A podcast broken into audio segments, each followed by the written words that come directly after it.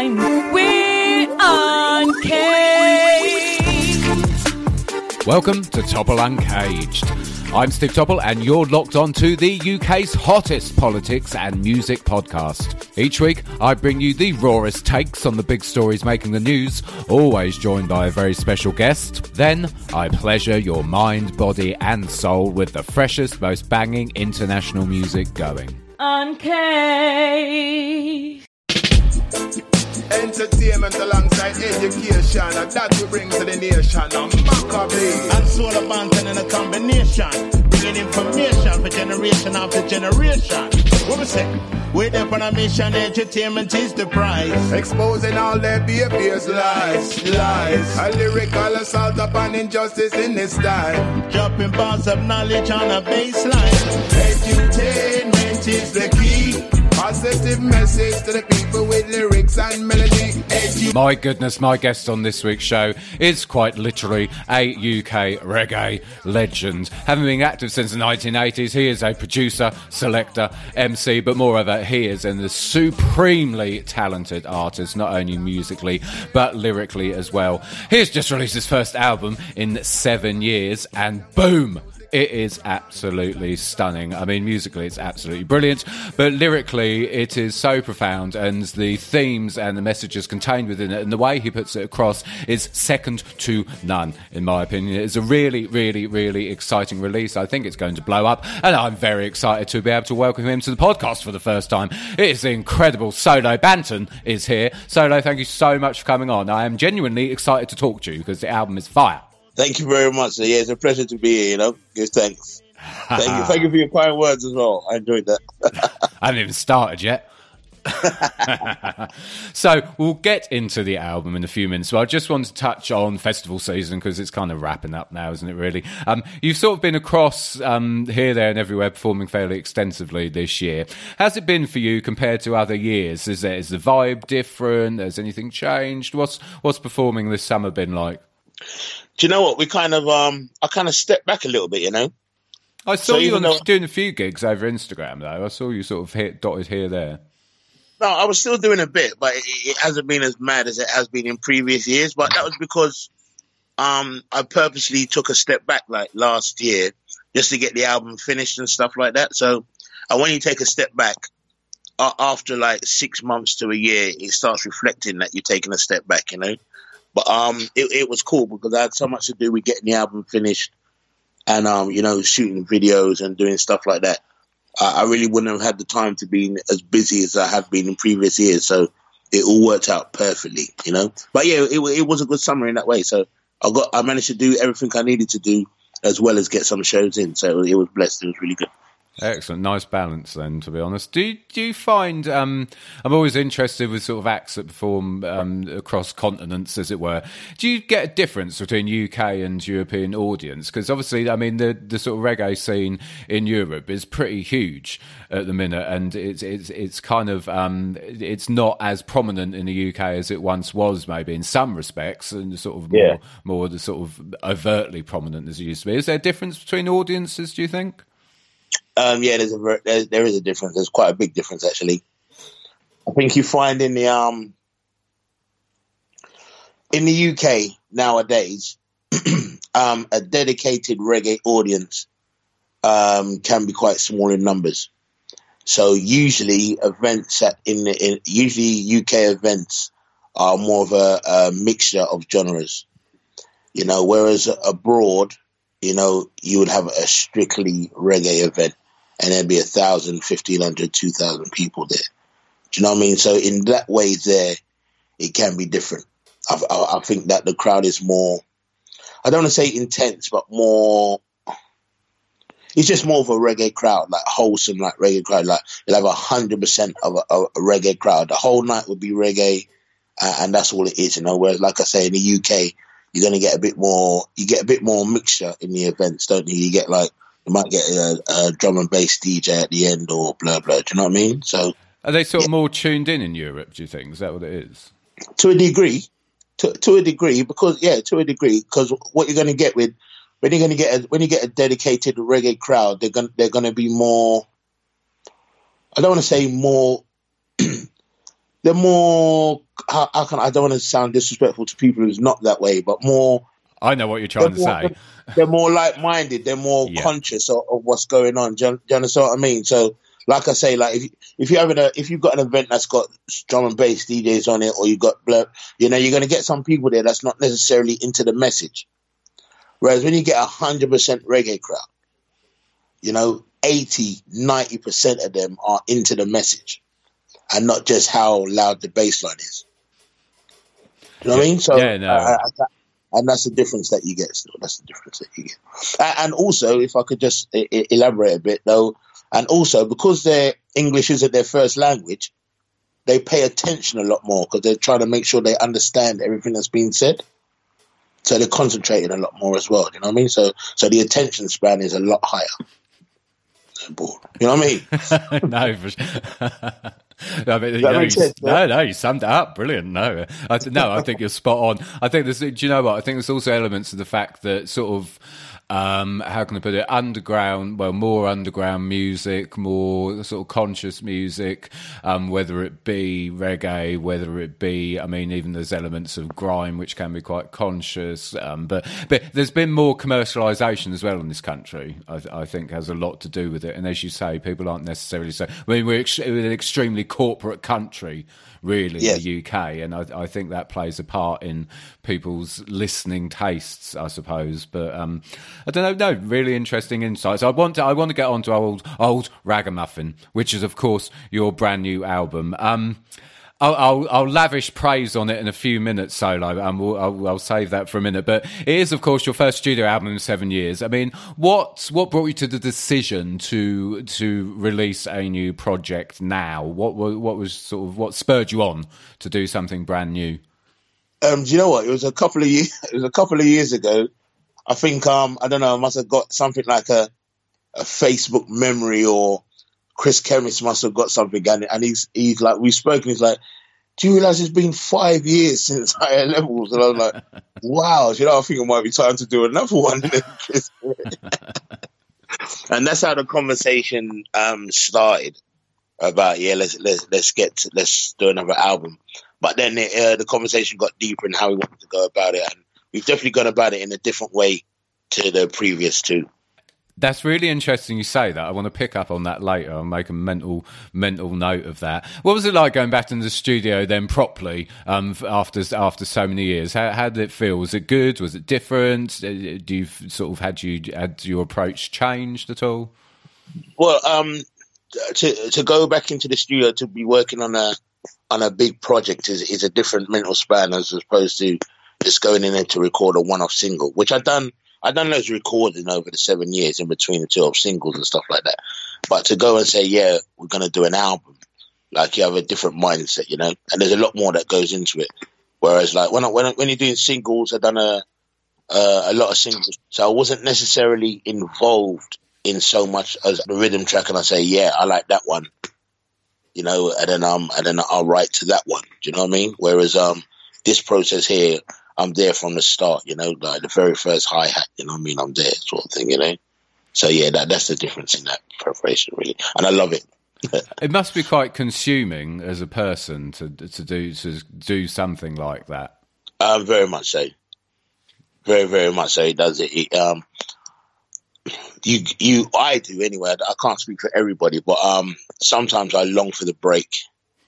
Just don't want to do music. I don't want to talk about it. You know what I mean? Sometimes I, I, I long for the break. I long for a distraction. Some people think that their distraction is a bad thing. I'm like, no, it's a great thing. You need to walk away because you know something as well. You spend all night in the studio. You know, it sounds great at three o'clock in the morning because you've been there for five, six hours. You know, you you press stop and you walk away and come back to it two days later. You're like, this is awful. so you, you have to walk away and come back. You know, it will always sound good when you're a little bit high, and you know what I mean. You've been like listening to the same thing for four hours. is going to sound great, innit? Do you know what? It's the same thing as being a writer. Actually, you you can sit there until sort of like you summed up brilliantly. You sit there till the early hours in the morning, and you think, "Yeah, I've really nailed this. It's really Yeah. really good." And you sort of you have a couple of hours sleep and come back to it like, "For fuck's sake, what have I done?" and you start Just a little try. You know what I mean? Like, yeah, it's a bit like that. absolutely. But I mean, obviously, the end product, Old Ragamuffin, came out absolutely brilliantly. I mean, it's your, in some respects, it is your very recognizable style in terms of that it's very, very dubby.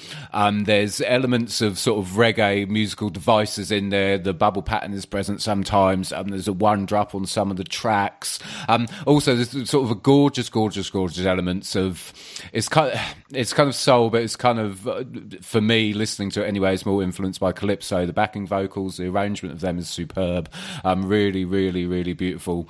Um, work there as well. So sound wise, it, it's very, very much you. I mean, there's some standout tracks for me musically, and then we'll talk about the, the lyricism of it in a little while. But the standout tracks for me, I mean, Take Aim is absolutely brilliant. Um, the bubble pattern is sort of only delicately going on in the background. The bass is on this kind of almost funky soul riff, and then you throw drop a Yeah. Hammond organ in, um, which just sort Yeah. of sets it off perfectly. And with these gorgeous gospel west backing vocals, it, it kind of it's a wonderful package, a wonderful amalgamation of kind of styles and arrangements, and I, I think it works brilliantly. Um, edutainment, I absolutely love for numerous reasons. Um, just Yeah. the, the message is just so so good. I was like, I heard, I heard, I heard edutainment, um, and I heard, I heard um, universal language, and I was just sort of cheering, going, finally, someone's written properly about how important music is. Um, but we'll get on to that in a bit. Um, Dragfoot as well is another great track. There's sort of elements of ska horns in there, um, and it, musically, it was a real kind of um, light and shade in terms of that the instrumentation is wonderful throughout it. You get you get the instruments sort of going up to crescendos and then sort of drawing right back again. It's a beautifully composed and beautifully performed track from all the musicians on it. I thought it was absolutely brilliant. Um, Wickedness Trending, another excellent track. Um, and overall, like I say, the the sound is very you, um, but it's still it still sounds really fresh. It's absolutely on point, um, especially in terms of all the different styles and the um, instrumentation and the arrangements. And, and of course, Chris, I mean, is absolutely fantastic. He's been your long time um, collaborator for quite a while now. I've been chatting to him um, a, fair bit over the past few days. Great, great guy. And um, the, the production and the sort of engineering and mastering on it is absolutely superb. Really, really, really top quality work. I mean, it's it's absolutely phenomenal project um, and as i say we'll get into the lyrical content and the themes behind it in a little while but this kind of this eclecticism of using different styles and you have over the years essentially created a like i said a very recognizable um, sound musically where did that come from originally and how has it developed is it was it a reflection of your own tastes um, is it things you've heard? Is it the people you work with? Where's the sort of dubby, soully, rootsy kind of vibe? Where's where does it come from? Um, uh, do, do you know, like when, when we sat, when we said we were going to do, do the album, I said that I really wanted to do, I wanted to do me.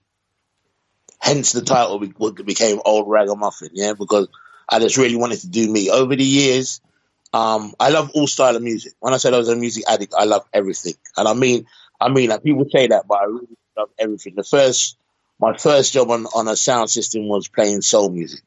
You know, my first radio show I done, I was playing, I was playing soul music on Rare Group. You know, so I do, I do love everything. So it's been nice over the years to experiment and touch some dubstepy kind of things and blah blah blah.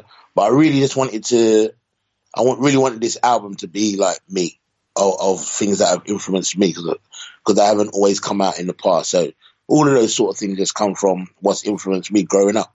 I reflected on on, on the music that that really um, influenced me coming up, you know, uh, uh, and and drew for those strokes. So those things that you hear is is just that really.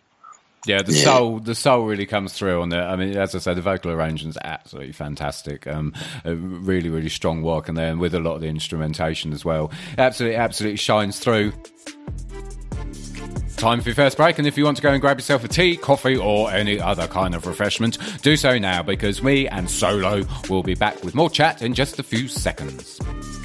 Um, but it, oh, it is your it's your lyricism, which of course is completely on point as always. It's something I've I've been sort of reading about you and reading other people's sort of opinions, which I don't always do. I I'm not a fa- I'm not a fan of music journalists generally. I have to say they like to um they have to pigeonhole people um and box people in, and this person's that or this person's that or whatever whatever. But I've I've been reading um sort of other people's takes on your work, and everyone of course says it's your lyricism and and your your way of almost putting putting points across. And old Ragamuffin does that in spades.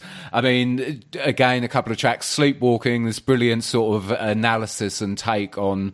I mean, what I got from it and my way of expressing Yeah. what it means is essentially how how the system is effectively turning us into zombies, and we're all walking towards our own destruction, effectively, Basically, yeah. while eating ourselves up at the same time. Um, but that, that, that's my analogy of the song. Um, edutainment, as I said, is absolutely brilliant about how music truly is is the kind of um, most potent way almost of addressing the ills in society and how it should be used as a tool for both education and entertainment, hence edutainment. Um, there's Wickedness Trending, which is this excellent narrative about how people in power um, use and manipulate narratives and propaganda, and of course, um, used within the title and within the track in, in the realms of modern day phenomenon of social media and how they essentially use, use the power and propaganda to to manipulate the populace. Um, you've then got first world problems again. It really. Um, I, it, it felt slightly tongue in cheek in some respects because you, you break down very well all the sort of stresses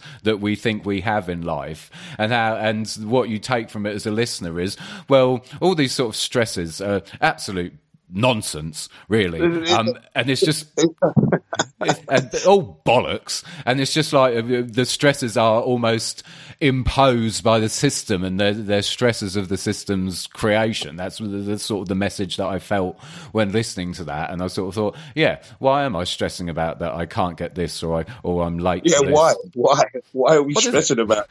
Exactly. Why are we stressing? Because we've got to wait twenty minutes for the table in the restaurant. You know why? that, you... that was the line where I was like, yeah, why am I worrying? Why am I, I but, but in all seriousness, it, it's kind of like I said, it, it's, it's, it was tongue in cheek, but a line like that then also brings it right back home about, well, we're stressing about having to wait for an expensive meal when there are millions and millions and millions and millions into billions of people in this country who don't know if they're getting a meal tomorrow or not.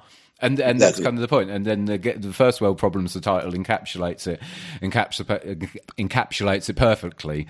Um, Universal language again, another brilliant track, and um, there was an excellent line in it which I'm going to pick up on later. But Universal language, brilliant, brilliant track again. Back to uh, the importance of of reggae and how it should and could be used as as a um, vessel almost for for spreading the correct message throughout the world to the populace. Um, Awkward, another fantastic track. I mean, again, lyrically, you're on fire with that. Um, just a brilliant, brilliant. It's it almost it's a very serious track, but it also kind of um, what I took from it was it was, and please correct me if I'm wrong on this because I might I Yeah. might be completely false footed with this, but I almost took it as a swipe and a message to the kind of um, how can I put it politely. Guardian reading liberals who think they're all kind of um, it's all equality and multiculturalism and oh yes yes yes, but when they actually hear the truth, they don't actually. They, it makes them extremely uncomfortable. It's just that kind of That- that- awkward. that- that's that's exactly what it is. Hey, that's what I got. I imagined I imagined a middle class white Guardian reading person sitting there thinking how wonderfully multicultural they are, and then actually when you break it down to them, they don't really like it at all. Um, they- good. I'm glad. I'm glad we're on the same page with that track. Um, and Rolling Stone, which end Rolling Stone, which ended off the. Say that again. Rolling Stone, which finished off the album, um, it- beau- beautiful, beautiful track lyrically. It's about how, um, I said again in an interpretation I got from the feeling was how you, you as an artist, but also it's a lesson for all of us in life, how we kind of get swept along in almost day to day life, in your terms, um, being an artist and everything that's, that encompasses and how you get swept along with that. But really, what is really important is family. And when you break it down again, everything else is kind of peripheral, if you like, to that family unit. And, and it's, um, it's sort of an homage to almost that. But also, you do, you say within the track, and as we all should do, you do count your blessings for everything that has been given to you and everything that has come your way in life and, and the, the opportunities to tread the path you're on, but ultimately it comes back down to family. And I thought it was very, very fitting and very, it was, it was very poignant way to end the album. I mean, it's just uh, the content is just absolutely fantastic. Um, I love it to bits, and you are so you are funny, but um, sort of deadly, deadly on point in equal measure throughout it. Which, which I, which of course is quite often the best way to get across the message you want to. I mean, has since you released um, higher levels, wasn't it, seven years ago? Since you released that, I mean, has has your worldview changed? Have have you got more? Um, what's the word? I don't want to say more more focused on what you're wanting to say. Has has has that changed? Has your worldview sort of enhanced and expanded since then? Because I mean, it is just so on point and so relevant. Every, every single track is relevant to today. It, it, it's a complete picture of of you and your message. I mean, has that has that evolved since you did higher levels? Do you think? Um, well, that's a good question. I'm not sure. Okay. I don't. I don't. I don't think my views necessarily. I think I, have learned more as you do in time. You're going to learn more about certain things, you know. Uh, and sometimes we can be a bit hasty on judgment, or and you know. Uh, um. So I, I, think I've learned more, but I, th- I don't think my view has changed that much. If anything, I think I've just learned to express it better, and um and also if anything, um, say it without say it without remorse, say it with proud. Sometimes, you know, um, I think I might have been guilty of it in the past of trying to say something, get trying to get a message across, but at the same time not trying to offend somebody. Um, those days are over. I think that just comes with age, really. You know what I mean? Like the truth is yep. the truth, isn't it? Really, like you know, the truth is the truth, and and you, you know, there's only one way to say it. and you say the truth. You know what I mean? So I think if anything has changed, it's just that um, the non-apologetic approach. You know, I think my approach is still. I still think you learn best um, via humor, not necessarily like you know. There's, there's always a time to be serious, but I just feel I've always felt this from when I was at school. The the the teachers who who got through to me and the teachers who I got on well with and done better in their lessons was ones who I could have a laugh with, ones who I spoke to. I think anybody, no one wants to hear someone just wagging their finger at them. I don't, I don't think you learn. I think you, you could easily shut off from that, you know. But I think um, if you could do it tongue in cheek, or you could have a tongue in cheek moment and then go back to seriousness, I think the message gets through. That's always worked with with, with, with my children uh, and um, yeah, and it's always worked with me. So so that's my approach, you know, really.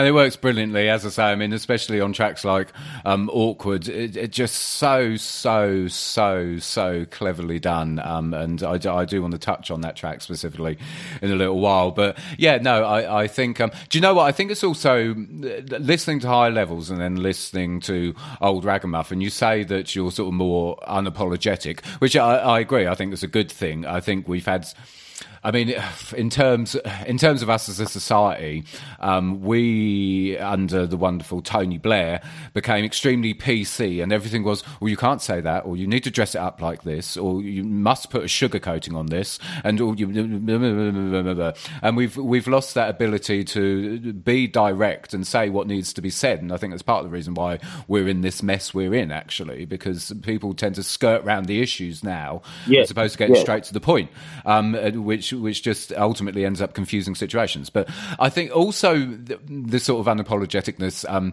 it's also reflected in your delivery and your performance. There seems to be looking at higher levels and then looking at old ragamuffin. You can hear it in your performance. It, it seems it seems almost more self-assured, and I think that is then you maybe being more unapologetic. Your your delivery and your performance has become a lot more rounded, and it, it's more it is more direct. Your the way you um, transfer the message to the listener seems to be a lot more honed, almost. Um, it, uh, is that a fair reflection, or is that me hearing things? I, I, no, no, no, no, no. I think it's a fair reflection, and, and probably what you don't know, uh, or, or, maybe what you haven't captured. Uh, uh, another reason for, for that for it being that way is um, old ragamuffin. This album is the first album that we've done that is solely produced by by Chris Chemist. Like, so we said we was going to do an album, you know, and we was going to do it. There was going to be no other producers on there. So you have to remember with high levels and even with Walk Like Rasta, there was there were other, there were tracks on there that was not produced by Chris by Chris. So at the time of writing those tracks, I could be in I was in a different mind space from track number one to track number five. Whereas with old ragamuffin, the the mindset was is exactly the same because we was doing this project. So every time it came to writing for this project, the mindset would be exactly the same. So I think that's what I think that is also what you can hear. I think yeah, yeah, yeah, yeah. That is That makes sense. That is absolutely fascinating. I'm I'm intrigued by by that, and but it ma- makes it makes perfect sense if if you if there's only two main sort of protagonists on a project, then it's going to be more honed because you're you're both on the same sort of in the same zone and you're you're completely in tune with one another. That's absolutely fascinating. I mean, how so? How was it working with just one sort of producer on an entire project? What what was that like? It was perfect. Uh, it was perfect. Um, I'm going to find it very difficult to, to go back to go and do it any other way. I don't think I'll ever do it any other way, uh, regardless of who I'm uh, I'm doing the album with. If I was to do an album with a, another producer and another label, then that's the way that I'm going to do it. Uh, I think that's the way you get the best out of it. You know, I mean, High Levels. I thought High Levels was a great album. Um, but yeah, there was there's different producers on there. I mean, the only thing that what we done for High Levels was when when we chose other tracks from other producers, I revoiced them again, so Chris could mix all of the vocals, so we'd have that that continuity in, in the vocals, you know. But um, yeah, sitting down and saying, yeah, we're writing all of this album together, um, is perfect. I'm I'm, I'm never going to do it any other way, especially now that you've said that as well. I love that. You, you just cemented that now with, with that statement, what you just made there, definitely. Happy to be of service. Excellent. Thank you. This is the halfway point of the interview, and I wanted to play you one of the tracks off Old Ragamuffin. Absolutely fantastic album, as I keep waxing lyrical about with Solo. Um, th- this is one of my favourite tracks. I think it's absolutely brilliant. Musically, it is fascinating. Um, absolutely top quality production arrangement. One of these standout tracks on the album. This is the fantastic Take Aim. Solo Banton, Take Aim. Check this out. I see them take aim. Yes, it's not the same campaign. We extinguish the eternal flame. Wanna don't feel shame. I ride on the roots man train. I know you wanna drive a switch lane. Cannot separate the wind from the flute. They said them love the tree, but all the poison the root. Them never sow no seed yet one reap all the fruit. This a madman all I try and take the dumping on the. Hear me now, know my youth. Yes, I not have you on the wrong route. Need to make a U-turn and face the truth. This you can't dilute. Two kick from me Gideon. I set them shit because them thought they get me militant. I see them take aim. Say them have a new campaign. What was up to Rastafari name? This a lion can't tame. Coming out the chop up the main chancellor. See how you gain and again. I see them take aim. Yes, it's on the same campaign. We extinguish the eternal flame. But I don't feel shame. I'm right on the roots, maintain. I know you wanna time but switch lane. I can't forget the emperor, cause he's the fuel in all the car that make it go. The power source to the energy that flows. Heist the flag, make we turn back. All the enemies and foes who approach with woes. I see them lurking in the shadows. But who they working for, I make a guess, but only John knows. I feel them animosity against me liberty. Can me say, come make we expose those who want to take aim. I said them have a new campaign. Was sometimes I stop by right name. This a lion can't tame. No, me not gonna chop off the main. Chancellor, see how you gain and again. I see them take aim. Yes, it's on the same campaign. We extinguish the eternal flame. But I don't feel shame. I ride on the roots, man, train. I know you wanna drive a switch lane. Back up the enemy sights. I know just who they are and what's the plan, but man, I fight. They want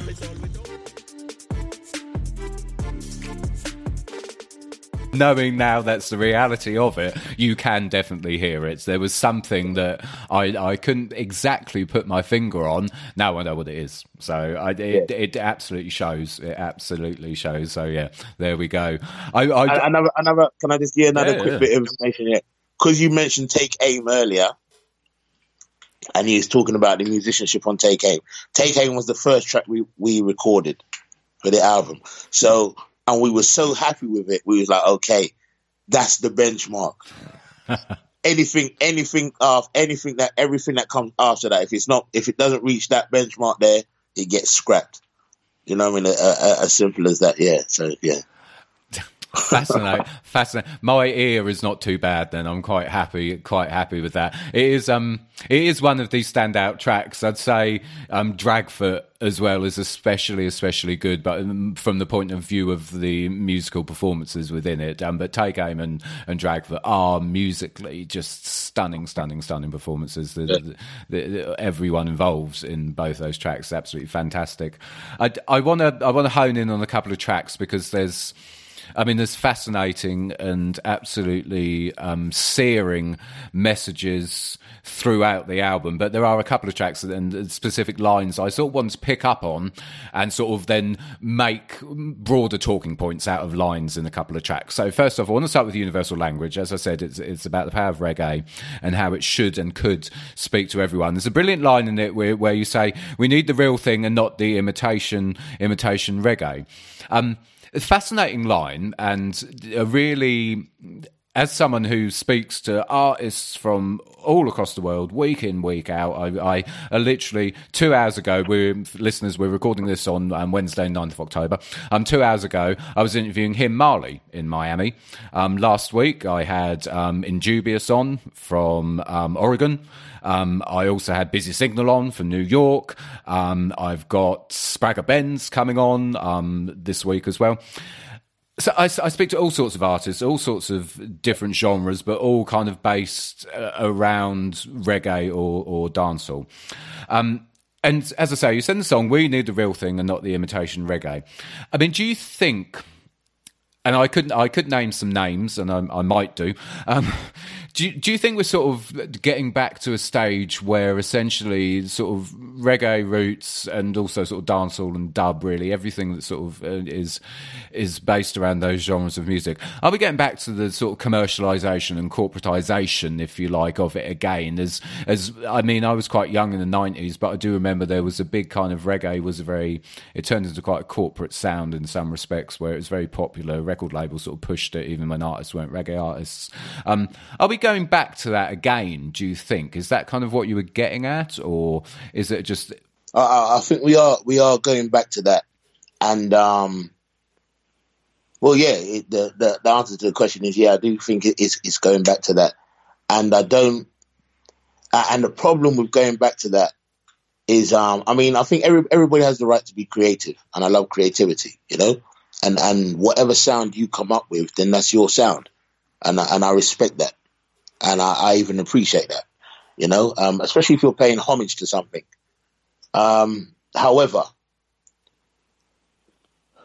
the the strength, especially when I'm talking about in universal language, when I say the strength that reggae has to touch or the the four corners of the globe in in in that way, um, if you water it down, it's not going to be as strong as that. It's not you're not it's not going to do that service if you're making it weaker. You know, you buy a car and you start putting water in the tank it's not going to do the service that you got that you want it to do. It's going to struggle to drive that hundred miles because because you put water in there and it doesn't take water. Do you, you understand what I'm trying to say? Yeah. So so for it to be a universal language, it needs to be the original substance. It needs to be as original as it possibly can can be. Yeah, because I think that um I think the problem that you're having now, if like, if problem is the right word, but I think what you could get is you can get other genres classed and branded and advertised as reggae, as roots, and it's not. And then somebody who's just coming into reggae are listening to something thinking that they are listening Yeah.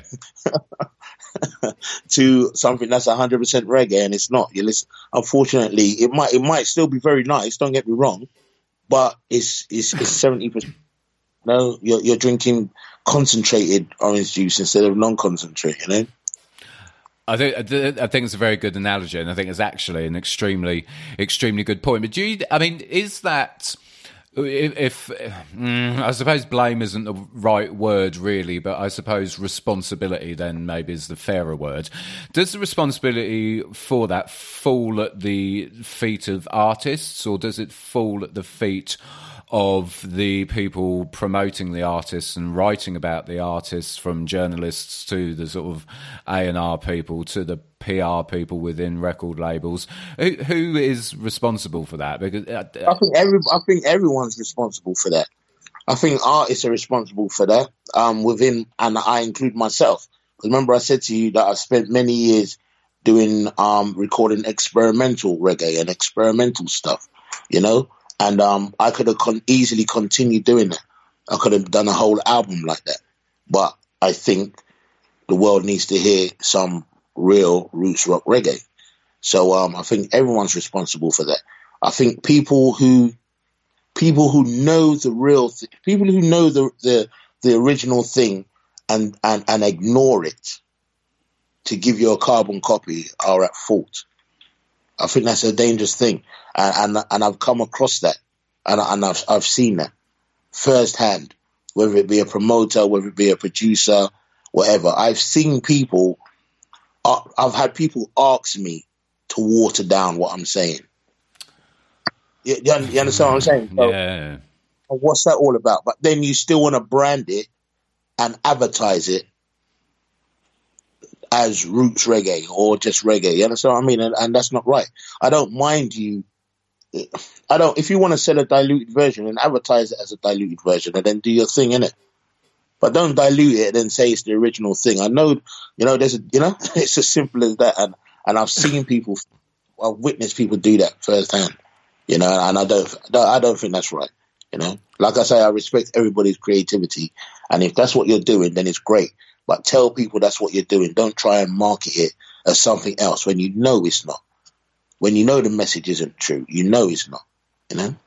I think it's a very good point, and uh, yeah, I, I broadly agree with you. I mean, if if you look at, um, I'm trying to think of a good. Uh, yeah, I, th- I think as long as you're being authentic and honest with the listener about what you're doing, then as you say, it's, it's not anyone's place to uh, say, well, that's not creative or that's not expressive or that's not authentic to you as an artist. That's fine. But yeah, I think it's a very, very interesting point, actually. I think it's a very important point that, well, sell it as such, then don't try and branch it under the umbrella of roots or or or reggae. I and, suppose. and you know it's not, and you know it's not that. Don't don't do that. You know. Yeah.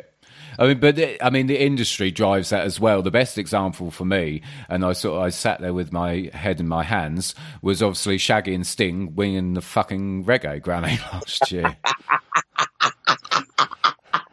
I was like, well, firstly, neither of them I would class as reggae. Um, secondly, I don't know what tantric shit Sting's been performing on Shaggy, but that's another story. Um, and that was kind of the pinnacle of watering down for me. I mean, obviously, I mean they're up against um, Protoje, who was nominated. Who, again, I mean, he's part of the revival movement, which is something slightly different to to Roots, but, it, but they are the revival movement and artists within it are quite straightforward about what they do. I mean, musically and li- musically and lyrically, Protoje's Amount of Time is an exceptionally good album. But of course, it. I mean, Shaggy for fuck's sake, really. Um, you know, I'm, I'm laughing as well because my, my, my daughter's in the room with me while we're doing this, and she hates the album with with a, with a real zest, you know. yeah. Tell her Um, respect. we was listen, I had it on in the car, yeah, because I said I really got to listen to this. I haven't Mm. really sat down and listened to it, and I was listening to it, and every after song after song, he was just like, "Dad, really? Another one? like we, we we don't need to hear anymore. We can hear what it is, please, like you know." So she's she she's she's throwing her hands up in the air, saying, "Thank God someone else has said it." So she agreed very much. So Excellent, good. We sound like we get on very well. Um, but it's but it's true, and it's the way it's the way that the industry, for the sake of dollar, um, like you say, it, I mean, it's not even watering it down. It's it's essentially misselling something, really, isn't it? Um, it's not watering down. It, it's it's packaging something up to be something it completely completely isn't, and and it's all very awkward. And speaking of awkward solo, I want to talk about that track as well. Um, as I said, I mean, it's it's it's a fascinating listen because half of you wants to laugh and half of you wants to kind of hang your head in shame really you you you strike this wonderful balance between humor and an extremely extreme, extremely serious message and there's this there's this brilliant line in there which is about um, Churchill turning in his grave if he could see um, Harry and Meghan, um, obviously how they are now, and getting married. Um, but and as I said earlier, it's a very sort of pointed nod, in my opinion, sort of the liberal Guardian reading middle class white people who think they're think they're sort of open minded and multicultural when they're not really. I mean, have in even though we're sat in 2019, um, you make a very relevant point about Churchill, and of course it's one that's glossed over all the time. Essentially, that he was a massive fucking nasty racist, um, and the, but we oh no, even World War Two, etc., etc., which is a complete sort of washing of history clean. Um, but we're sat in 2019. I mean, do you think we've still got this? Within society almost is co- colonial hangover if you like where we've put this sheen on top of sort of ethnicity like it, it's a problem that's almost been solved as it were when actually with still within the underbelly of the system and society there's still inherent racism from from both the system and then the way it filters down into society more broadly. Is, is it still as much a problem as it always has been do you think? Do you think it, things have improved at all? Um, it is still very much a, a, a- massive problem. And I think, um, oh, this is a deep question. You know, we could be talking about this for a long time. We can talk about it as as you want. Yeah, I think it is still a very massive problem. It's a really big problem. I think um, when you talk about a, a sheen and trying to cover it over, I think that's what the ideology behind being PC was. Exactly. Yeah, I think that's what the ideology. When they came out with this PC thing, I think that was the ideology that they could stop people from saying things that would expose wrongdoings in the hierarchy. Yeah, it's as simple as that. Yeah, and then um, what has backfired now, which is clear to see, is um you can see it coming out. You can see it coming out in every day. I mean, you know, look, you know, everything. Obviously, all of these things going on with Brexit and stuff like that. Some of the things that have been said now and that was said in the campaign, it's just it's just blatant racism. Uh, uh, and if not racism, is is is this this um this trying to get back this old ideology of a of the empire that's above everybody else. You know, no, nobody's saying. I haven't heard anybody say a logical, factual reason why they want to leave. All I've heard them say is we want to get back our blue passports, or you know, it, it, it's ridiculous. I was listening to the radio today, and they're saying that um um uh Twitter account is it leave leave the EU Twitter account or something like that. They they they they done this tweet with uh, with a picture of Angela Merkel uh, and saying we didn't fight in two world wars to be told what to do by a crowd. I mean, is that not the most unintelligent? Um, oh, how how stupid is that? How dumb is that? Where, where's the intelligence in that? Where's the reasoning in that? Really? So, um, yeah, I do think it, it still exists. I think it, it's clear to see that it still exists, and the the institutionalized thing is still there. It's still there, you know. And and the reality is, people say that there's freedom of speech, but they will cringe if someone says they're proud to be black, or if someone says they're proud to be Italian, or if they're proud to be Turkish, they cringe. You know, no one wants to mention. You know, so, and that's what makes me laugh as well. You know, they'd be quick to to say that they're proud of winning World War One and World War Two. Will they? Will they ever mention all of the Indian soldiers that was in the front line during World War One and World War Two? Would they ever mention the Pakistani soldiers? Would they ever mention all of the soldiers that came over from the Caribbean that were promised citizenship if they came over to fight? And then when they did come over to fight after the war, they wasn't given that citizenship. Will anybody mention that? No. So they mention Churchill and they and they be all happy. We won the war. We beat the Krauts. Blah blah blah. They won't mention that it was a multicultural army that defeated, that won, that won the battle. That that doesn't come into account. You, you, you know, so yeah, it, it does exist. The hypocrisy of it, it, it is ridiculous. I think you've you've let, just sorry interrupt you, but the, the hypocrisy is kind of a key point in this because, and that was exactly what I was saying. That essentially the PC era kind of glossed over all of this. It was also it was also a very good um, divide and conquer tactic almost because it split us up into identity. So okay, so um, you're black, you're a member of the LGBT community, you're from this country, um, you're this, you're that, you're the other, you're the other. Um, it's, it essentially intentionally divided us up. But the hypocrisy is the main thing because, of course, what we saw in the Blair PC era was that well, no, you you you can't say this and you can't say that and you can't say this, but we can go and bomb the fuck out of Iraq and drop depleted uranium on loads of brown people, and Obama can drop more bombs in 2016 on the Middle East than any other US president in history. But you have to be PC. But yeah, but you can't mention it. So you- you're not allowed to say all these things. Meanwhile, we can enforce them by policy and we can make laws by them by policy. But then no one can have the conversation because you're you're governed by this so-called politically correct thing. You know, and it, it, it it just made every conversation messy. So even if you even there, because obviously there was a there there is or there was a conversation to be had about the movement of people and immigration. Obviously, there was a, con a conversation that needed to be had. Whether the, whether you know, there's a conversation that needed to be had. Whether it was putting strains on on the on the, the system or whatever, you know. But it became difficult to have that conversation because of PC world. But it it was it, but then that allowed it to be make it very easy to turn that conversation into a racist rant, and nobody would say a word about it. That's what PC done. And when you talk about yeah. exactly what it done. It stopped you having the, the true conversation about what it was about, but then it allowed people to have racist rants. Uh, we don't want no foreigners. Like, like you know, it, that makes no sense to me whatsoever. How is that correct? It's very political. It's not correct, though, is it? No, exactly. So So even the even the even the phrase is a brainwashing thing. Even the phrase the phrase is an enigma. Politically correct. When? When have you ever found anything that's political to be correct in this day and age, in recent days?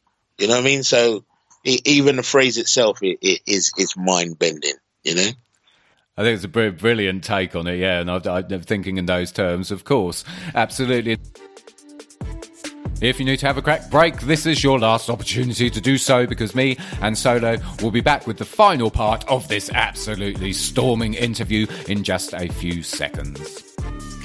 But I mean, the whole thing with sort of political correctness, it was always intentional anyway to get us to this point where essentially governments could um, have the higher moral ground and essentially we're free to do what they want. But the rest of us, no, well, we can't, we can't say this. And you're, and you're quite right about the immigration thing. Whether you, whether you agree with immigration, whether you disagree with immigration, whether your view is more nuanced, whatever your take on it is, it was essentially because of political correctness. It eventually, when the debate had to be had about it, it was so toxic um, that the, the arguments were immediately, it, as you say, it turned into a, a, inherently racist topic, and that would and everything we see now in terms of Brexit and the, and the narratives and the language and and the positioning of people on it are all a result of the sort of late nineties and the noughties, the this this sort of degradation of conversation, um, and this sort of essentially, as I said, sort of dividing us up and um, telling us we couldn't say these things and say that and say the other. We're now at the end game of all that, and we're seeing we're we've reaped what we sowed ultimately. Exactly, because nobody, because then what, what you do, like you say, when you divide people um, and you, you mask it as the greater good, like you said, no one's fighting together. So one community is fighting just for just for that particular right, and another community is, is fighting for another right. You know, when instead of both these communities should be fighting for both of those points together, but you've divided them now. You know, under this blanket of PC, uh, and you can't say this, you can't say that, and that's exactly all they've done. It's just easy, it's plain to see. I think it's plain to see anyway. You know. I think it's and I've been saying it, saying it for years, and I quite often get because I'm not I'm not a music journalist by trade. I'm a political journalist by trade. That's what I actually do. Um, and I, have had this opinion, and I've been writing about it and saying it on television for years. Um, and I often get get frowned at, but it, that's essentially what it was. And we've and again part of the end game we've now seen with that is that it has essentially it's dividing sort of the working classes up almost into identity groups, and of course the the end result of that is now um, there was.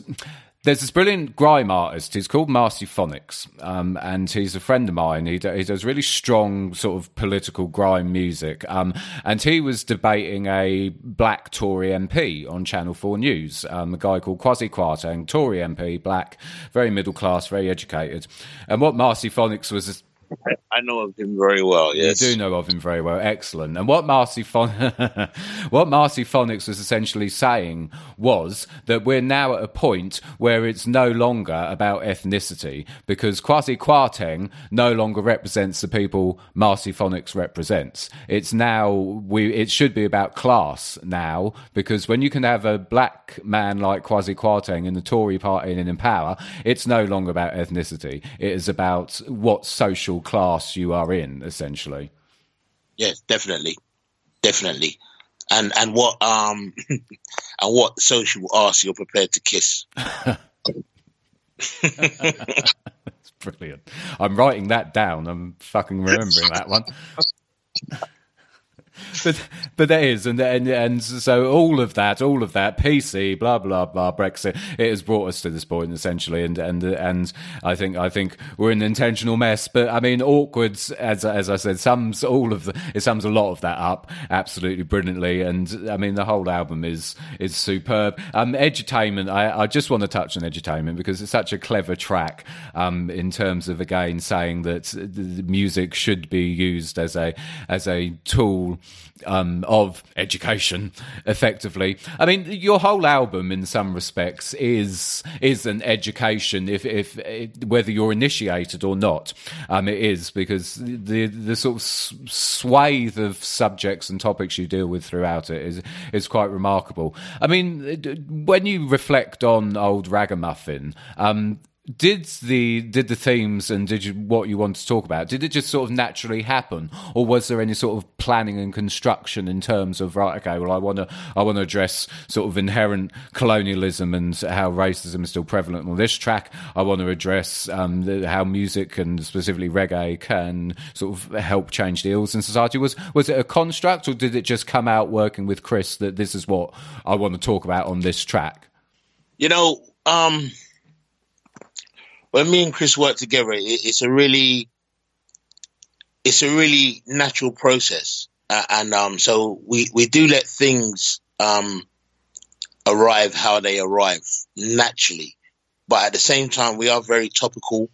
Uh, and we we do keep an eye on what's going on within society, and and so so these conversations will come up very naturally, you know. So there's no, we didn't make a list and we say, all right, we're going to make a song that says this, we're going to make a song that says that, we're going to, that, that doesn't happen. That kind of process doesn't happen, know? But, um, very much we could be in the, in the, in the studio and having a conversation about something and, you know, the conversation develops and when we just say, oh, did you see what happened here? Did you see when this happened? And blah, blah. And then that then, that conversation could then influence the natural vibe in the studio of the song that comes out. I- i- If that makes sense. That What makes absolute sense. So now we never sit down and say we're going to make a song that says this or we're going to make a song that says that. But whatever's going on at the time that we're making a song, it can it will naturally evolve into into what's going on. You know.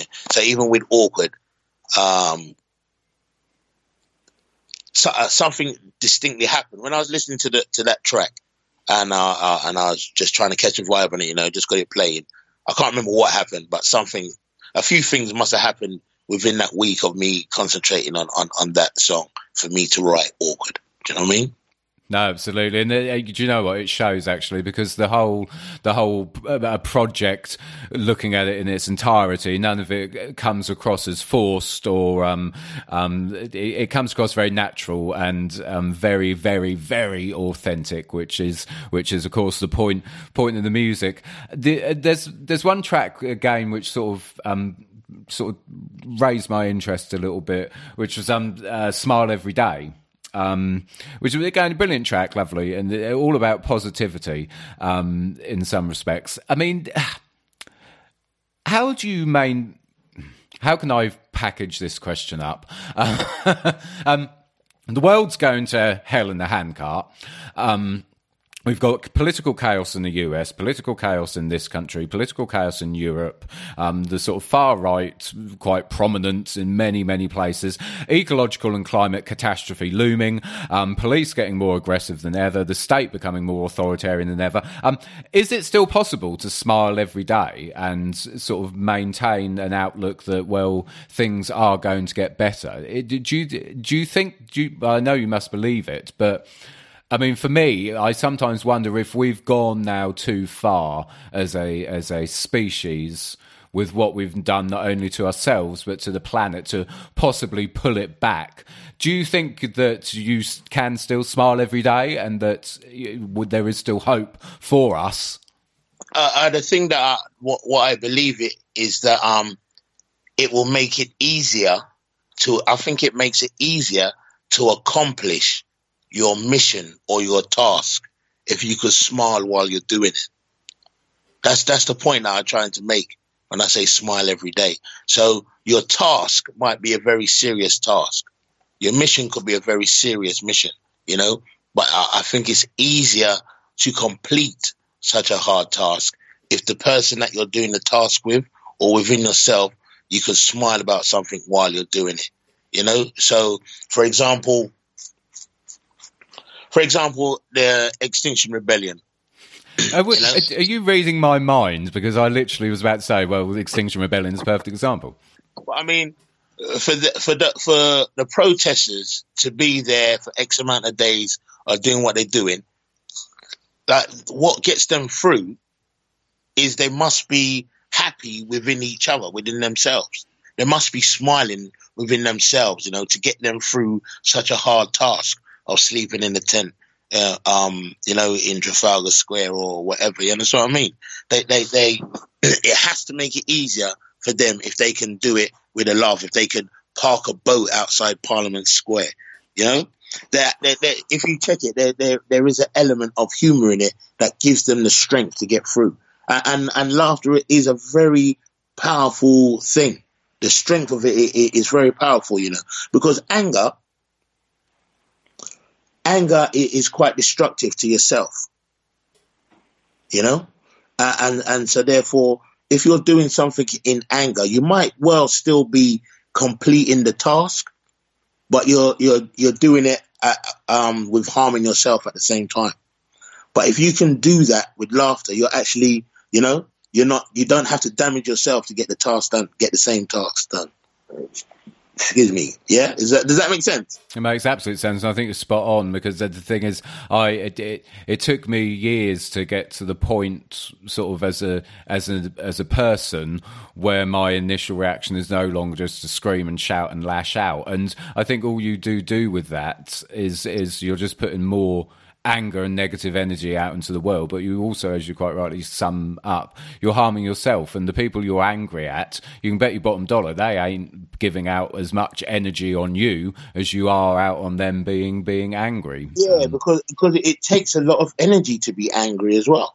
So you know, in in, in theory, if you want to look at it um um in as physics, you know, surely your momentum, you're going to be able to do further. You're going to have more energy if you're if you preserve energy on, on your the way. You know, so if if you if you're making that march, let's say we're on a march. If you're making that march and you're happy, you're preserving more energy with your happiness, so you can march further.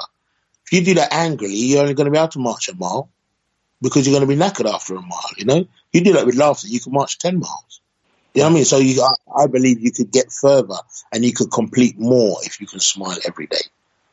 You know? I think that's a very good mantra for, for everyone to have. And of course, I mean, obviously, it goes that question, I suppose, that music and especially roots reggae is central to this, isn't it? I always think that if only everyone could listen uh, to a bit of roots or a bit of reggae, then the world would be a much better place because I think it is one of the keys if we are to move forward as a society.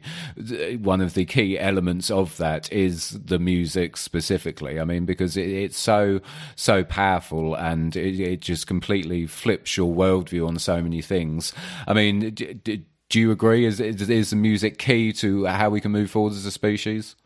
Oh, definitely. Like we need to recognize the power of music. I think um, is is underestimated or ignored too often. It is probably the most powerful. If if not, it is. It's one of the most powerful um, forces in meat in advertisement. You know, uh, uh, and in just motivation. You know, we need to remember. You know, when when in in Vietnam, for example, the the government would make the troops listen to like like really aggressive, hardcore, like like techno, but like or with negative sounds and stuff, you know, to spur them up to go and to go and die, basically, to go and fight somebody who they don't even know and kill these people who they don't even know, you know. So we need to we need to respect the the power that music has, uh, and take response. And and so then, when you're lucky enough to wield that power as musicians, as artists, as DJs, when you're when when when you're lucky enough to wield that power, you have to take responsibility of the power that you're wielding. It's as simple as that.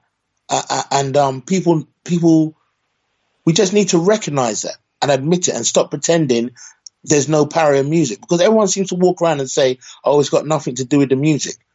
If I turn around and say something about, well, if you're listening to negative music, it's gonna, oh, it's got, oh, it's only music. It's got nothing to do with the music. It has everything to do with the music. It has everything to do with it. I just, I'll just think of an example, and it's just gone out of my head now. But um, yes, that's what I was going to say to you. When I was playing the sound system, and we, when, I was playing the sound system uh, full time, we used to do a, a a regular night in a nightclub. You know, we used to play in there every Thursday night. You know, and you know all sorts of music used to play. We'd be playing everything, playing reggae, dancehall, hip hop, R and B, like the lot. You know, and um, this club, when we when we got the residency in there, the club had been going for a while, and then we got the residency in there. And they had a problem in this club that there was always fights. At kicking out time, nobody would be leaving, and then they'd always be fighting outside. Come two o'clock, you know, it was a midweek sort of Thursday night, you know, and they and it, and it was a real problem, and the club was going to lose its license over it. So once we got the residents, we spoke to the promoter and uh, we came up with a policy. So the club finished at two o'clock. So we came up with a policy. As soon as it got to half past one, we wouldn't be playing no no hip hop. We wouldn't be playing no dance or you know, and everything we played would be love, would be loving. So usually we'd just end the night on slow jams, R and B, some Jodeci and and all of this kind of and these kind of things. You understand what I mean? Or we'd be playing like some lovers rock reggae, you know? The fighting was gone within two weeks. There was no more fighting at the end of the night. So how can you tell me music does not influence people?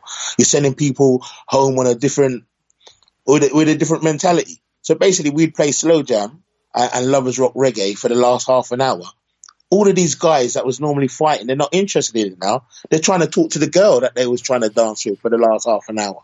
You know what I mean? They're, everyone's on this loving vibe. You know what I mean? They're all, they're, all their mates, they're all hugging their mates or they're trying to talk to these girls. You know, no one's on this aggressive. We want to fight each other because what people, what DJs was doing was was playing the hardest songs in the last half an hour, and then everyone's hyped up oh, and listening to this stuff, and then and so testosterone is flying all over the place, and everybody just wants to fight each other, and and and that's how powerful music is. Is it's powerful. That's why do you think they have music in adverts all the time? If it wasn't powerful, they wouldn't have music in adverts. Uh, and just to note, how many adverts do you hear with some reggae sounding sounding music in the background? It's a lot in it, mate. Do you know what? If I did a study, the results would be fascinating. Yeah, very, very true. I do have one more question actually, because a couple of people on my Twitter account, on my social media, have asked me this solo Banton. Um, what, what's up with the Ford Capri on the cover of? Is it, is, is it like some Del Boy thing going on? Or Well, well, I love my Del Boy, by the Capri way. gear? I, I do love that program, by the way. It's the greatest program ever made, ever. Like, you know, but um, just, just like what I was saying to you earlier, when we said we were going to do this album, I really wanted it to be. I really wanted it to come from me, uh, and and um uh, and what I'm about, and and the influences influences I had growing up. So when we're talking about about growing up and being an old ragamuffin, Ford Capri was the car. I was just in love with this car, you know. And um, I don't even know how we got the vision of it, but we was like, we, we said that, you know, if we're gonna do a, if the title track is gonna be Old Ragamuffin, then I want a Ford Capri. I really want to find, a Ford Capri because just helps me get into character, really, just just to sum up the character, basically. So that's why it, it, it, it's just me. It's just it just comes from me. That's all. I think that story is an absolutely brilliant way to sum up everything you do. That music can literally change how people think and feel, and uh, and I mean, old ragamuffin does that in absolute spades. It will stand as Sorry, one of sorry. You know what? Can, I, I want to. Sorry to interrupt you. Have, have you ever seen the experiment that they've done with playing music to water? no. Okay, so there's an experiment. I think you must be able to find out on YouTube, and um, well, it's not even a, a, a video. You you can see it in just a in, in just a picture form. But basically, they have like a, a a dish of water, like a laboratory dish of water under a microscope. Yeah, and um, I don't know what music they they chose, but one picture says this is playing negative music to the water, and this is playing positive music. Yeah, so in the negative picture, all the cells are just all over the place. Just looks like a mess, you know. Whereas with the positive one, they're all uniformed. Like they're all, they're, it- it's it's like a uniform picture. It, it looks like like a picture of beauty, you know. Whereas like the negative one, they're just all over the place in chaos, you know. And, and then so w- when you look at that, and then you remember, as humans, we're how much of us is water? Eighty percent, ninety percent. Yeah.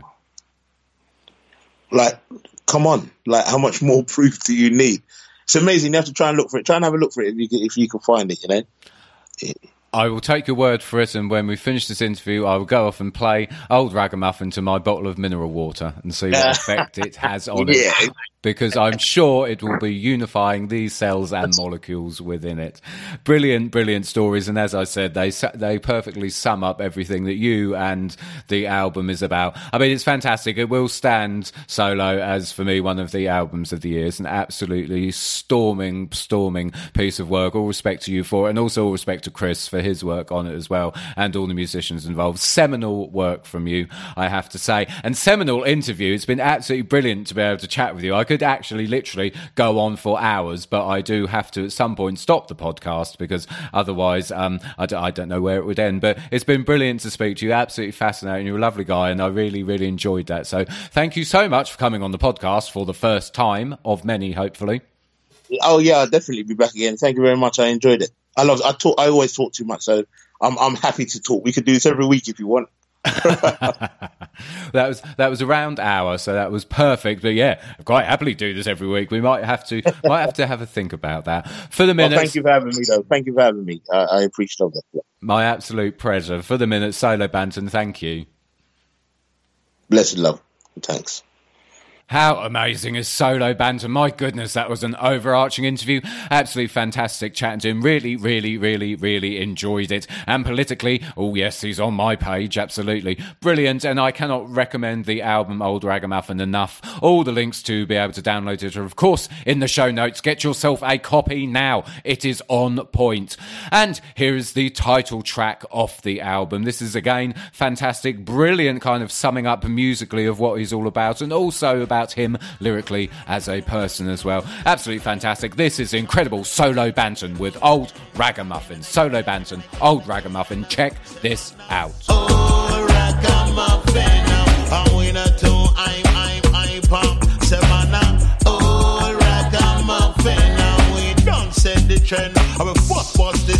I'm, I'm.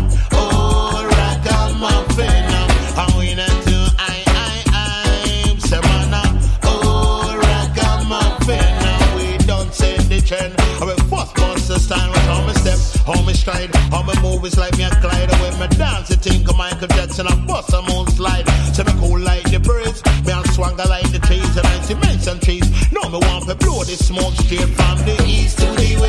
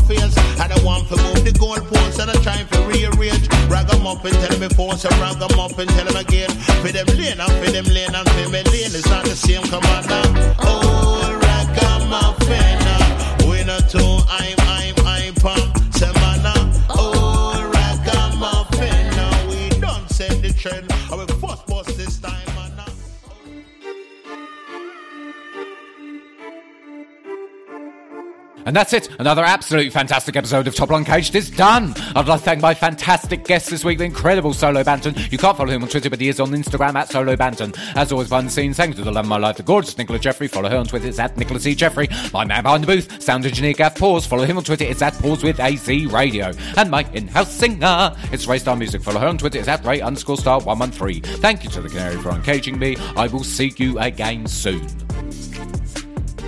on K.